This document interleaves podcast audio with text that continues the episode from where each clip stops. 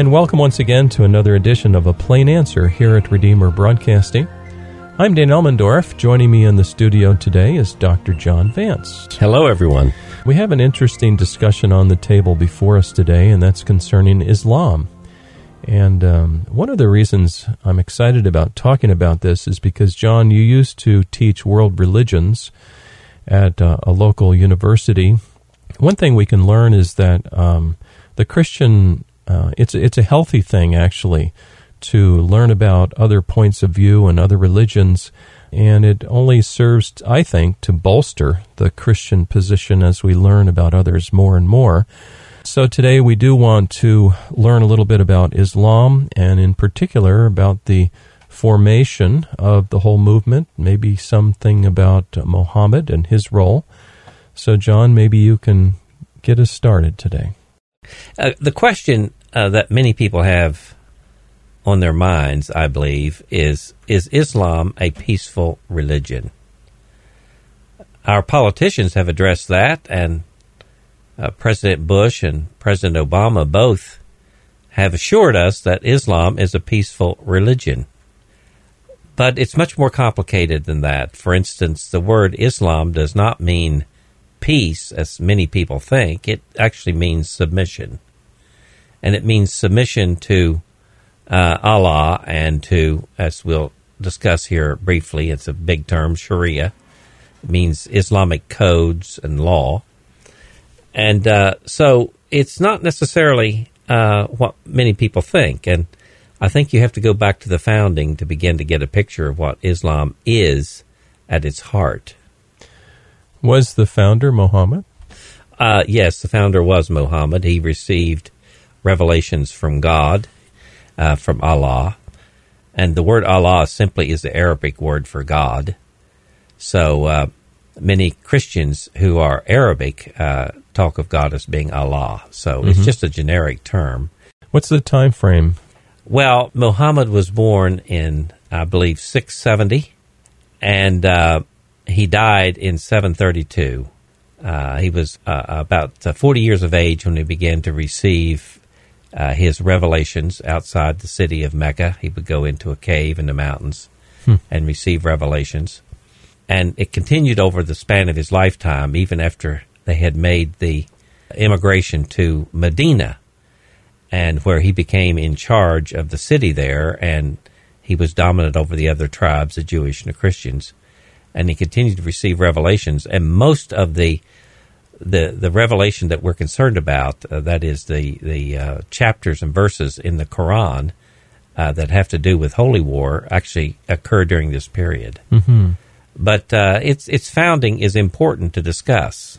Were there uh, areas from Christianity and Judaism that were borrowed over to Islam? Oh, that's a good question. Yes, uh, particularly from Judaism. Mm. the Old Testament, of course, the Torah and uh, then of also the Gospels. Uh, they he borrowed some from the Gospels. Hmm. It seems to me it's clear in in in, uh, but they understand the the Old Testament and the New Testament differently than Christians do. They believe that we have corrupted our text, and their version of these things is much more in line with their own understanding of things. Mm-hmm. Uh, they dispute a great deal, for instance, that Jesus actually uh, died on the cross and rose from the dead. Here in America, as we perhaps turn on the news at night or hear it over the radio, we hear a lot of violence going on. And um, the, the current concern over ISIS, our president mm-hmm. likes to call it ISIL. um, you know, since 9 11, um, there's been a lot of concern over terrorism. It just strikes me odd almost that to spread a religion, uh, it's okay to strap a bomb on your body and walk into a crowd of people. I, I look at that and I it's like I shake my head. I think, what's what's going on? Did did that sort of thing come from Muhammad? Well, yes, there is a connection. Uh, Muhammad uh, was harsh to those outside of his own people. The, mm. the Muslim people are called the Ummah, and uh, Muslim means to to submit uh, I, I, might clear up one thing here. Islam is the word for the religion, and Muslim is the word for the follower. So those who submitted, of course, uh, are called Muslims. And at first, actually, they were just simply called believers, and then it morphed into Muslim. It became more prominent.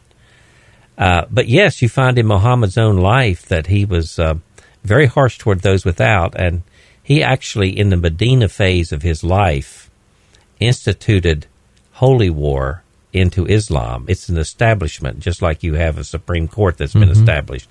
It's part of the warp and woof of Islam. So that can be traced back to him, yes. In our tradition here in America, there's uh, what we call separation of church and state. Is there anything like that in, in Islam? Uh, Islam has no understanding of separation of church and state. Mm-hmm. Uh, it's interesting to see the role that Muhammad really had in the community. He not only was the the uh, spiritual head, he was a general of the army. Hmm. He was a judge. He also was an exemplar, meaning that he was an example for other people to follow. One of the reasons that uh, Muslims oppose drawing Muhammad is that he has a status that no other human being really has as the oh, prophet. That's what it is. Yeah, yeah, and uh, and it's it's profane. It's to to draw him uh, in any way, shape, or form. Uh, he has a certain position, and everything that he did with respect to his life uh, becomes uh, a model for others to follow. For instance, the way he ate, what he ate, for instance, the way he ate, the way he conducted his sexual life, the way he uh, cleansed himself and took baths, whatever he did, that all became part of, of the way to follow him because that was uh, uh achieving a kind of perfection to do so. Is there a difference between, um, let's say, the sects of um, you, you, hear about different groups of people over in the Middle East, uh, the Kurds, or or what, what's the difference between all of these? Well, under the fourth caliph, and let me explain what a caliph is. Yeah. A caliph is is one who succeeded Muhammad. There were there were the first four are considered to be the rightly guided, but under the fourth, Muhammad's relation Ali, uh, there was a, a, civil war, and and Islam had lots of strife and civil war, particularly following Muhammad's death. Hmm. And by the fourth caliph, Islam divided into two two groups, uh, into Sunni Islam and Shia Islam. Shia Islam is much smaller, maybe fifteen percent of the total amount of Muslims. But under those two headings, there's all kinds of splits and divisions. Islam is extremely fragmented. What is the folks in Iran? Well, the, the, the folks in Iran are Shia. They're Persians. Okay. And they have a, a, a strong cultural difference with the Arab world. And they are natural enemies and have been for centuries. So that's why they're bombing each other's mosques and suicide bombers and so forth. And it's it's actually terrible over there. It is. It's the strife between the two groups. But then Shia Islam is divided into many different groups, uh, and so are the Sunnis. There's another group that most people have been exposed to through uh, poetry and so forth, and um, these are the poets and stuff that you find in more mild groups in Turkey and so forth. And so a lot of Westerners have become familiar with that form of Islam and and uh, not really the strong heart of Sunni Islam or Shia Islam. Is is there a name to that part? Uh, yes, there is a name for them. They're called Sufis, mm-hmm. and they're also known as the whirling dervishes. A lot of names here. whirling dervishes. You might look that up online. Sometimes they do a dance and swirl to the rhythm of the of the motion of the earth and so forth. It's it's quite an interesting.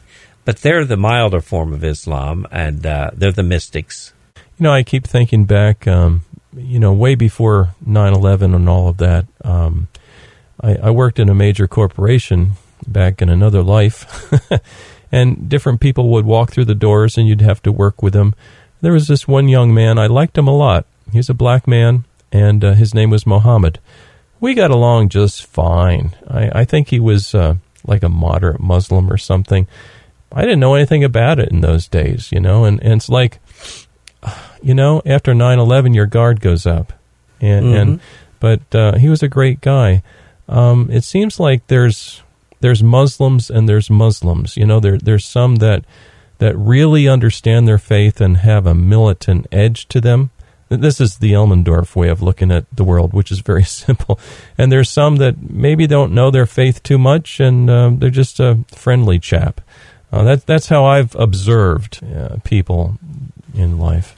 Yes, Islam, or Muslims, I should say, are a mixed bag. Yeah. When it comes to, uh, it seems like, though, the more that you follow Muhammad and that real strict early tradition, uh, the more violence you will see in Islamic communities. It does come across. For instance, uh, Muhammad was responsible for beheading six to eight hundred Jewish uh, members of a tribe uh, that opposed him. He felt that they had betrayed him, and so he he brought the men to the edge of a big pit that was dug the day before, and six to eight hundred uh, members of this uh, dominant Jewish tribe in Medina were beheaded. Their wives and children uh, were sold into slavery, mm-hmm. and so Muhammad's track record from uh, Western standpoints is uh, is very checkered to say the least. Yeah, and he did institute holy war in Medina, oh, and yeah. so it it is it is part of Islam. Is that jihad? Yeah, jihad. Uh, jihad means two things. They call one meaning the lesser jihad, and the other meaning the greater jihad. Uh, jihad appears in the Quran, and uh, I'll talk about this in a second. The Hadiths, hmm. they're the. Well, let me just say it now. They're the they're the news reports of what Muhammad did, what he believed, and how he behaved, and they became secondary to the Quran. And these two documents form what is called Sharia that so many people talk about. Oh, so that's where we get this Sharia yes, law from. Yeah, it's oh. a code that covers everything, not just God's law, but custom, hmm. uh, so many things. Uh, but jihad means both holy war and striving for self improvement. The greater jihad is striving for self improvement, and every Muslim is supposed to try to improve themselves. We have something akin to it in Christianity called the doctrine of mortifications, where you put to death your sins. Mm-hmm. Uh, but the lesser jihad is called holy war, and it's actually more prominent in some of the founding documents, the, for instance, the Quran and the Hadith, than you find the greater jihad. Seems like it'd be the other way around. Well, it seems like it'd be the other way around, and I believe that some Muslim apologists trick the American public by pointing out that jihad means to strive for self improvement. Yes, but that's just uh, a part of it. Mm-hmm. Uh, and Muhammad did institute holy war as an institution in Islam, and it was practiced, and therefore there's justification for these modern uh, radical movements uh, to practice the same thing to mm-hmm. spread Islam. It's it's a legitimate tool to spread Islam. Hmm. Let's say you were a civil magistrate or you were in government of some sort, and um, you'd want to. What steps should I don't know how to ask this, but what what steps should our government take to protect our people? Uh, I, I, see government's role as a chief role is, is that of protecting our, our citizenry uh, in light of what Islam really is. You know, if you, if you get close to Muhammad and you embrace the jihad, let's say there's some that, that believe that or who are coming across our borders or whatever. What what steps should be taken to um, basically live at peace with these folks, but but not let them run us well, over? The well, the government should take all precaution when particularly when Muslims are coming from certain regions, from yeah. Sharia countries. Now, some of them are coming because they're persecuted and they want freedom, but others are coming uh, to live in this country, and uh, who knows what insidious uh, things are in their minds. There are terror cells, no doubt, in this country already, and it's a concern. The government has to be uh, very vigilant to protect against this, to protect the American people. Seems like it. Uh, there's no question about it and probably we have to deal with it uh, where the terrorists are active before they get here. That's the sane thing to do. We can't allow them just to flood through our southern border, which is unprotected, and form these cells. And well, you touched on something there. It seems to me that a real simple step is to basically shore up our border and stop illegal immigration from occurring. Uh, well, it, it's a national security issue. I, I think uh, I think a fourth grader could figure that out. And also, it's a security issue from a medical standpoint. These diseases are coming in from other these countries. We right now yeah. have a uh, a, a very severe form of TB in the country that's hard to treat. And it, it's new and it's come from other countries. Mm. We, we don't check these things like we once did. That's kind of scary and troubling at the same time. I, I pray that God will give us good leadership who goes to office and says, I don't care if I ever get voted in again. I am going to do the right thing. And I'm going to stop abusing my power to give out money, maybe, to people uh, to try to influence them to vote me back in. Uh, you know, I, I long for the day where we get good good government officials who want to do the right thing and, and maybe just simply listen to the Ten Commandments for a change and, and realize that stealing is wrong and killing is wrong and that sort of thing. Well, the political class uh, in America today have uh, uh, are almost shameless in this area. Uh, of not speaking truth to the American people, not be leveling with American people about the dangers that there are in allowing our borders to be open the way it Mm. is. Uh, it's undermining, no doubt, something of our economy, and one reason that wages are depressed is because of this. Years ago, back in the 1940s, remember there was this thing called Pearl Harbor, and there was an attack. Those were then the early days of, of radar, and um, they actually saw those planes coming, but they didn't they didn't believe the signals. They didn't believe the indicators, and uh, it, it's almost like uh, I feel like in, in some ways it's analogous to what's happening today. We have indicators. Uh, we have really strong signals. Um, you got the Boston bombing not too long ago at the marathon, and um, it's like the um, the we did another interview actually with John Whitehead of the Rutherford Institute, and we were talking about the Patriot Act and the NSA um, spying and kind of like an overreach in that. And, and and the fact is, if you pay attention to this to everybody rather than narrowing down your search and really looking for the terrorists, you will miss the terrorists. You know, if if if, if you get the system set up to look too deeply into John Vance or Dan Elmendorf, but you're not looking into what what would characterize a terrorist, you're going to miss the terrorist. And so the, the NSA or whoever's looking at this stuff needs to have a better construct um, and, and forget political correctness. We have to protect the American people. Political correctness is part of the problem. Uh, we can't even profile people who get on an airplane like the Israelis do. The Right. Israelis uh, have kept themselves safe Yes. above everyone, and no and no nation is a greater target. To me, this is a no brainer. Let's say you walk down particular streets. We live in the Kingston, New York area, um, and there's particular streets, and you see you see something. You see a particular individual. They're dressed a certain way. They're acting a certain way. You kind of stay away because you automatically realize that could be dangerous here and you may see them dealing drugs or whatever. There's certain characteristics. And to me, it's just common sense. You know, if somebody's carrying a baseball bat and they look really angry and they're hollering, I kind of want to stay away from them. or if a certain breed of dog, let's say a pit bull, keeps biting people, Yes. then maybe you want to single that out to deal with it. And I think that profiling uh, can take, for instance, uh, through a few questions, can figure out uh, what this person is about. And there are no, there are no, uh, for instance, uh, Danish people that I know or Swedish people that I know that are bombing the world. no. These people are coming from certain countries. Uh, probably there are about 10 or 12 countries where all of the jihadists are coming from.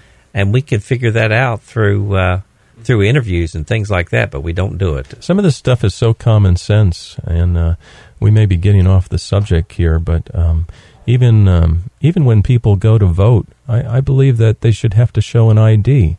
You know that you're really who you say you are. These are these are so easy to understand. Well, today we're talking about Islam, trying to understand it a bit more. John Vance is here, Dr. John Vance. Uh, he has taught world religions. Uh, he, of course, he used to be senior pastor at Westminster Church in Rock Tavern, New York. Uh, he's also done a lot of um, professorship at schools and uh, is very used to teaching world religion. So uh, I appreciate you joining us today, Dr. Vance. Um, maybe some wrap up thoughts and uh, some guidelines for how we should think about Islam as Christians. Well, Islam is a mixed bag. Uh, it's very diverse and so forth, and there are uh, no doubt many, many, many Muslims that are uh, have the best intentions and want to be part of Western civilization and and they want to improve their family life and so Sure. forth. But they do have to move away somewhat from the core of Islamic belief and the following of Muhammad the way they did. At least be a little bit more like my friend and that I knew who was named Muhammad and was very truly a peaceful man. What about evangelism? Um, we believe that Jesus is the only way of salvation. Uh, is there any hope here? Oh, I, I, it's an amazing thing of what's happening. This is under the radar, but uh, in North Africa in particular, uh, there have been millions of people who have converted from Islam to Christianity. Uh, I think one of the reasons that uh, you have so much civil strife in countries like Nigeria and so forth is because uh, that is a fact of those societies, and and the, extremists are fighting back. There's no question. Boko Haram, for instance, and um, the bombing of churches, the bombing of Christians, the bombing of their prayer meetings. I would say there are about three things that Christians should do. Number one, pray for the Islamic world. It is going through an extraordinary transition period in its life. I think we, in some ways, might be seeing the crack up of of uh, this uh, hard religious exterior. Mm-hmm. Uh, number two, uh, I think we have to continue to send missionaries uh, to those countries. Now, they have to be wise and safe. But nonetheless, I think that it's great that we go and do particularly humanitarian missions. Mm-hmm. It, it does have an impact. And, and the third thing that I think we need to do is to engage our neighbors here in this country. More and more, you're going to have Muslim neighbors. Oh yeah. They're going to be doctors and lawyers, uh, uh, and that's the professional class mainly has have come here. People in technical fields, but but eventually it'll be just ordinary people. Mhm. Uh, and there are a number now driving cabs, doing things, and it's a matter of engagement. Uh, I I can say this: I had a Muslim taxi cab driver in Nashville, Tennessee, that queried me to death from the airport to my my hotel about uh, about Jesus and uh, and Trinitarian theology. Yes. Jesus said that uh, the fields are white unto harvest, and uh, pray that the Lord will send forth people. We need to be doing that. So um, it's important to have a balanced perspective. I think it's one thing to identify an enemy that's coming in that wants to, you know, do you harm. It's another thing to realize uh, many, many people can be open to the gospel, and and God, by His Holy Spirit, as the word is preached and shared, um, will win these hearts to Himself. Well, the Bible says, uh, of course, you know the verse God has not given us a spirit of fear, but of power and love, of self control. And while we have to be on guard, that is our nation, on the other hand, uh, we are to pray for those uh, uh, that are our enemies and to befriend those uh, that we meet. And Mm. I, I think it's it's it's a it's a wonderful opportunity for evangelism today. I want to thank you for joining us today, Dr. John Vance. We've been talking about Islam. Perhaps you have a question for us. Uh, we'd love to hear from you. Our email address is ministry at redeemerbroadcasting.org. And uh, this broadcast is up on our website as a podcast. Feel free to check it out. Our address is redeemerbroadcasting.org. Also, please join us next week at the same time for another edition of A Plain Answer. Oh, let it freely burn till earthly passions turn to dust and ashes in its heat consuming.